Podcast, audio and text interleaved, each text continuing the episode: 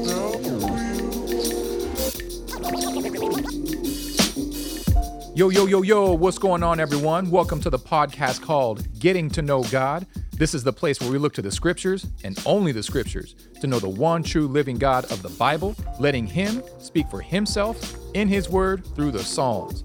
I'm Brandon, also known as Pastor B-Side, and today we're looking at the attributes of God as the Lord describes them in Psalm 8. The title for our study today is called Handling Authority. You're going to want to listen to this one. But real quick, before we get started, I just wanted to remind you that if you've been digging on these studies or the things that I do as a ministry, please hit the like button, the share button, and make sure that you're subscribed to this podcast. As we always say, it sounds silly, but it really does help make sure that this teaching can be more easily found for the folks who need it. We know that the more action and activity that social media sees, the more likely it is to recommend it to other people. And at the end of it all, it really helps us bring glory to the Lord if more people get to hear the truth. Amen? So let's do our part. So enough of that, though. Let's check these verses. In Psalm 8, this is what the Bible says. To the chief musician on the instrument of Gath, a psalm of David. O Lord, our Lord, how excellent is your name in all the earth, who have set your glory above the heavens. Out of the mouths of babes and nursing infants, you have ordained strength because of your enemies, that you may silence the enemy and the avenger. When I consider your heavens, the works of your fingers, the moon and the stars, which you have ordained, what is man that you are mindful of him, and the son of man that you visit him? For you have made him a little lower than the angels, and you have crowned him with glory and honor. You have made him to have dominion over the works of your hands. You have put all things under his feet. All sheep and oxen, even the beasts of the field, the birds of the air, and the fish of the sea that pass through the paths of the seas. O Lord, our Lord, how excellent is your name in all the earth. All right. So again, remember that because this psalm is so loaded with insight, we're breaking it up into three parts. So this is the third and final part for Psalm 8. So we're looking at verses 5 through 9. Now let's break these verses down. Now, we know that every year the world celebrates, right, a lot of stuff, but specifically the accomplishments of people in all kinds of areas. Like, we honor entertainers, athletes, educators, scientists, writers, politicians for some reason, right? Cultural leaders, innovators of all kinds, and a whole bunch of other people in very elaborate ways, expressing thanks and, acknowledging and honoring their contributions and achievements. We get it.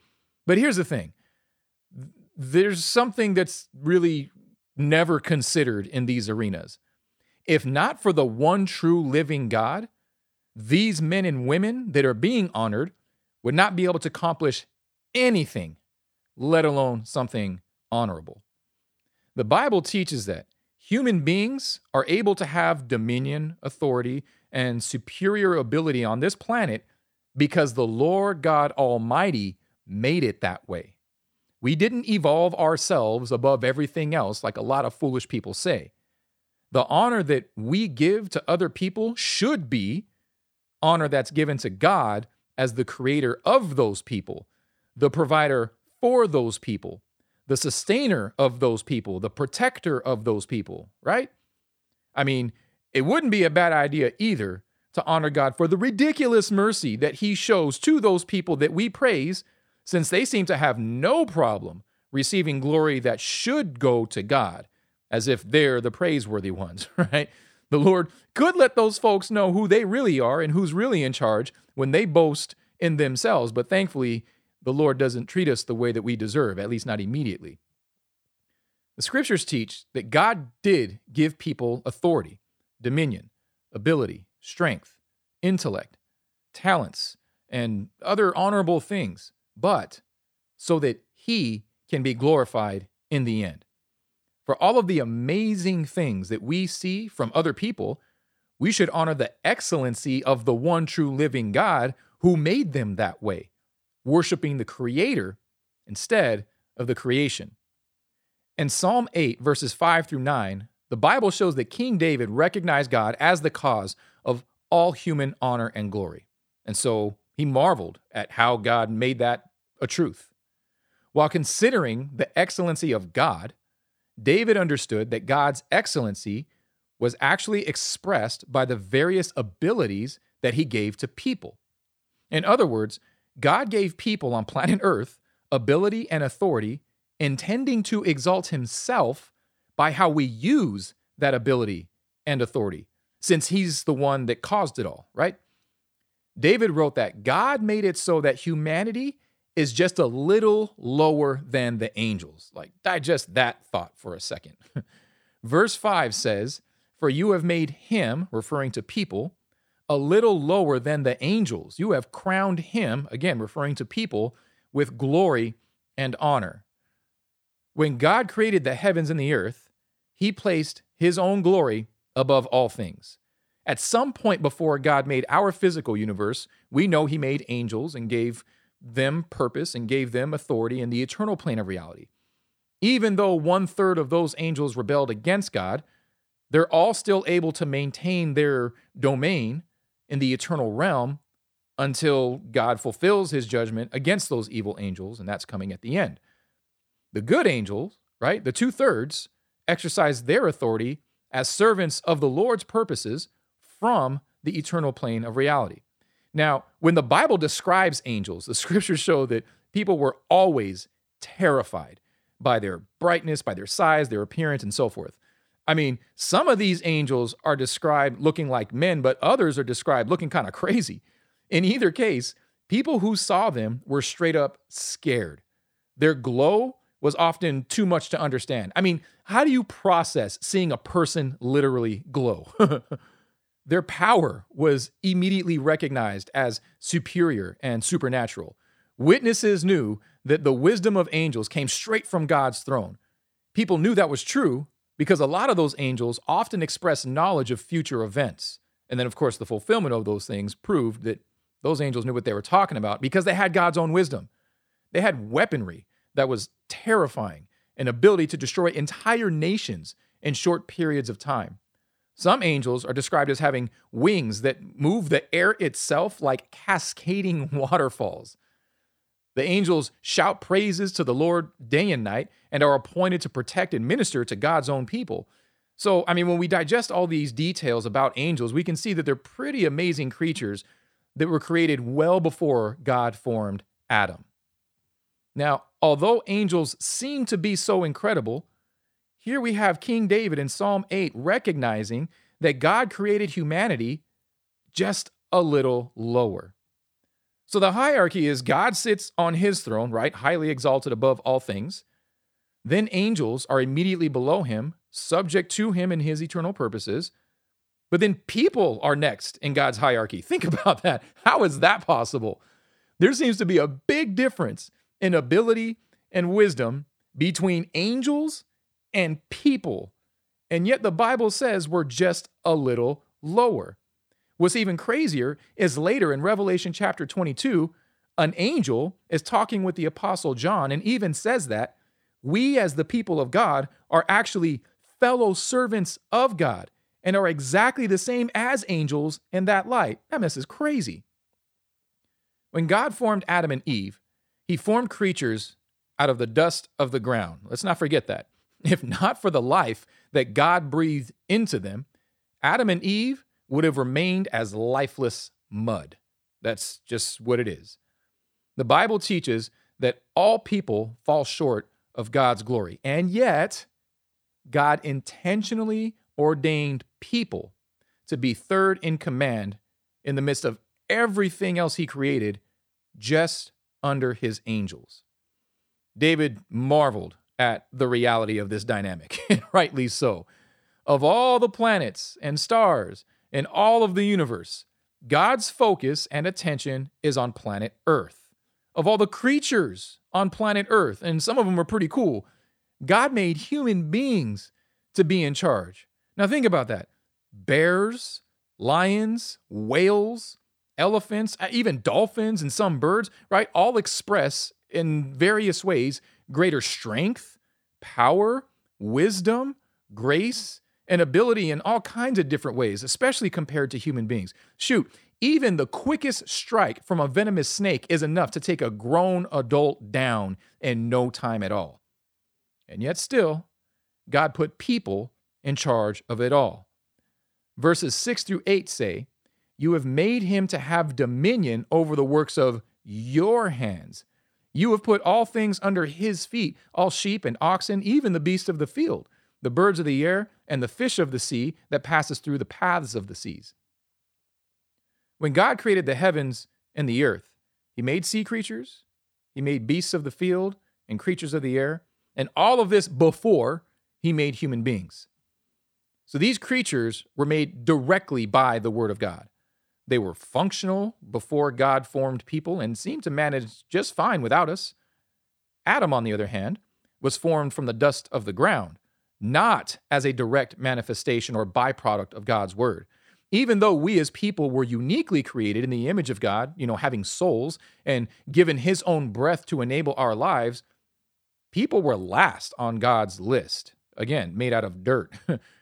Yet we are God's focus. And God put us in charge, and our authority and influence is just a little lower than the angels.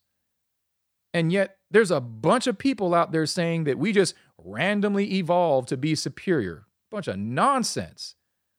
Now, the question is, why did God do things this way? Think about that truth like David did. The glory and honor that God gave to people is not on account of the natural condition of people. Our natural condition is weak compared to some creatures, or dumb compared to some creatures, especially from an instinctive perspective. And we were created last out of dirt. Think about the obvious. When man fights lion, man does not win, right? When it's hand-to-hand combat, there are a lot of things that easily take us down. When it comes to instincts, we learn a lot of our processes from observing other parts of God's creation that was given those superior instincts. We have to be trained in so many of our daily habits, right? We can be, but look, when it comes down to the bare bones basics, we don't really demonstrate at least power greater than every creature that is on this planet. The Bible explains that our natural condition certainly falls short of God's glory, and yet David wrote that God created people in order to ordain us with glory and honor. Clearly, God's purpose for humanity is not to keep us in the condition that we are, our natural condition, but instead to conform us into his glorious and honorable image, right? We're made from dirt. He is naturally glorious and honorable. So if God created us to possess glory and honor, we have to have a change in condition. That change is where God is glorified and his excellency is made clear to everyone, because he's the only one that can manufacture that change. Who but God can take the dust of the ground and create a complex, functional, and intelligent creature like a human being, right? God took a lump of mud and formed the frame of Adam, including his brain and complex nervous system, his heart and his complex cardiovascular system, his digestive system, his skeletal and muscular system, and of course, his soul. What does a soul even look like? Well, God knows. God then formed Eve from the side of Adam. Even though it would seem like God subtracted something from Adam, the Bible teaches us that he actually made Adam more complete by forming Eve from his side. Who but God thinks this way and works this way, having that kind of ability and control? When God gave Adam and Eve life, he blessed them by giving them a simple command. He said, "Be fruitful, multiply, fill the earth, and subdue it." God created Adam and Eve last among all the other creatures that he made in 6 days, in one of the smallest planets of all the universe, so that they could have authority over God's own creation and his possessions. How could creatures so weak and so pitiful, so dependent on so many factors, right, fulfill such a purpose and responsibility? Obviously, they couldn't. Obviously, as people, we are very ill-equipped to do the simple things that God commands, because simple things for God are far too great in scope for us. History has shown we are clearly unqualified to manage the planet properly on our own. The condition of this planet is not better than it was 100 years ago, even though there were a lot of people who would try to argue the opposite. The truth is, the scriptures show that when God created Adam and Eve, he showed how we're all called to be servants and stewards of God's own stuff, having authority to exercise in his name over his possessions to maintain the integrity of his goodness in the things that he made in an originally good state. Unfortunately, since the beginning, people have brought corruption, decay, and darkness of various kinds into God's creation. Now, despite all of this, David recognized that God's true intent for people is actually to crown his people with glory and honor. He knew how we were going to mess stuff up, and yet he had this intent anyway. That mess is crazy. The glory that David referred to in this phrase is the same glory that God has, that David said in verse 1, God had set above the heavens. Now, this is not to say that people can be as glorious as God, but that God created people with the intention to share his glory with us for our benefit and total satisfaction. How can God accomplish such a result if we as people are so corrupt and only produce unrighteousness, right? How can God bring honor to people who decay and die? Well, think about this. Remember that David explained how God prefers to use the mouths of babes and nursing infants to express his own strength and excellency by judging and purging the things that are contrary to his goodness and righteousness. So it's not just that God uses the most pitiful creatures in one of the most pitiful and obscure planets in the universe, but God also desires to use the most pitiful and weak of human beings out of the sea of humanity to express his glory. God has ordained the weak, meek, humble, and repentant, but faithful, to be crowned with his glory and honor. It's those who submit themselves to God's purposes as lowly servants that are exalted into the glory of God to share in the blessing that brings. Who but God has such amazing and incomprehensive purposes for such pitiful creatures, and then guarantees his purposes will be fulfilled in spite of us based on the way he made his covenants and promises, which also, by the way, are publicly documented in Scripture. David marveled at the idea of our dominion over sheep, oxen, beasts of the field, generally speaking, right? Birds of the air, fish of the sea. These are God's creatures that God has often used and employed for his glorious purposes, sometimes in crazy ways, right? Remember the great fish that swallowed Jonah? That was weird. But that's his stuff. And yet God has called people to have charge and authority over his own creation, over his own instruments and tools. Now think about this. I mean, if you had cool and nice tools, would you let random people that doubt you and talk trash about you all the time, borrow your stuff for their personal profit? Heck no, right? That's crazy. But what does Psalm 8 teach? As people, we were created to receive the calling of God to take care of our master's most prized possessions, to use for purposes that bring us benefit, but ultimately bring him glory when we use them his ways. Doesn't seem right, does it? It doesn't seem to make sense. It doesn't seem to, fair or good for God. Like, this sounds like a bad deal for God. And yet, this is the way things have been since the beginning, because this is the way that God made it. This is who God is. So God's excellency isn't just shown by his ability to transform pitiful people into his glory. It's also shown in the grace that he expresses while he does that. God's glory doesn't just come in the administration and sharing of his own glory and honor with his children, but also in the exercising of that glory and honor through grace while he works on us. When God's people serve God's purposes, his ways, as written in the word, to properly steward his possessions that he entrusts to us according to his will, God's excellency is made clear. God's glory is exalted and manifested because God's grace is received throughout that whole process. It's God's grace that makes us able to do what he says. And it's also God's grace that affords us the privilege of God's word to hear and know who God is, to understand what he wants. That's what David was amazed by. He's thinking about all this, and he was like, dang, right? Now remember, he began this psalm by marveling not only in the supremacy of God's majesty, but in the incredibly backwards ways that God displays his majesty, right? To set himself apart from all other creatures.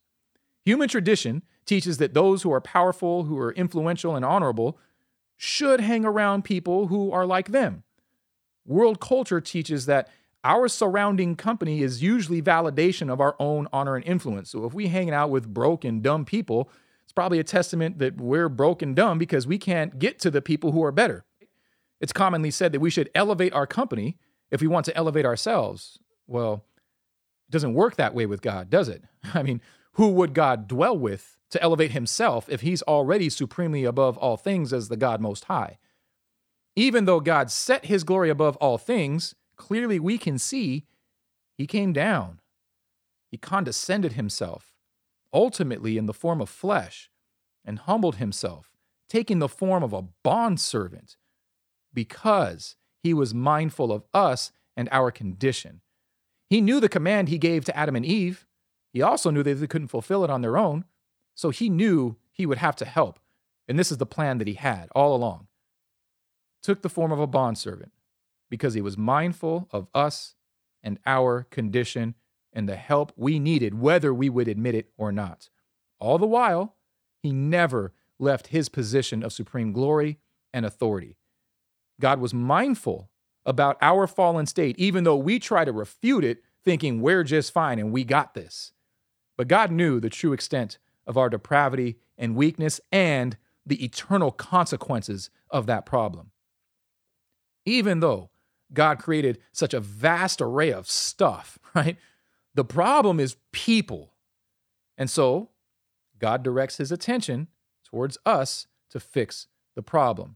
His original intent was to share his glory and honor, crowning us with his own likeness to perfection so that we can enjoy the full measure of his goodness and majesty by serving him in worship. That's what was supposed to take place originally in the Garden of Eden. Now, to prove his intentions were ultimately good, he gave us authority where we shouldn't have any. And so those who humbly receive that which God has given through grace and exercise that blessing according to his purposes, well, when we do that, we bring glory to the one who made it all. This shows that our purpose, like the true meaning of human life, is not to exercise authority for selfish gain. And when I say selfish gain, I mean selfish gain, and not saying that like, oh yeah, we're doing this to better our families when really it's just about us, right? Look, if not for God, we wouldn't have any authority. If not for God, we wouldn't have any ability. God's supreme glory, honor, and majesty shines in those who humble themselves before him like babes and nursing infants, dependent on him for everything, like Jesus as the Son of God, who lived only to do the will of the Father. That's where our minds and hearts should be. The glory of God is made manifest when his authority is exercised according to his original intents, in the form of a bondservant, just like Jesus Christ, which can only happen by the indwelling of the Holy Spirit when we have repentant biblical faith in the identity and purpose of Jesus as the Son of God and Messiah. According to the Bible, our lives are not our own.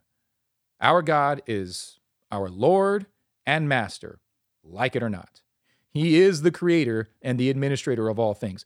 Our dominion was given so that we could steward the things that belong to him, acknowledging him in gratitude for the opportunity we have to serve his purposes through worship with an attitude of praise.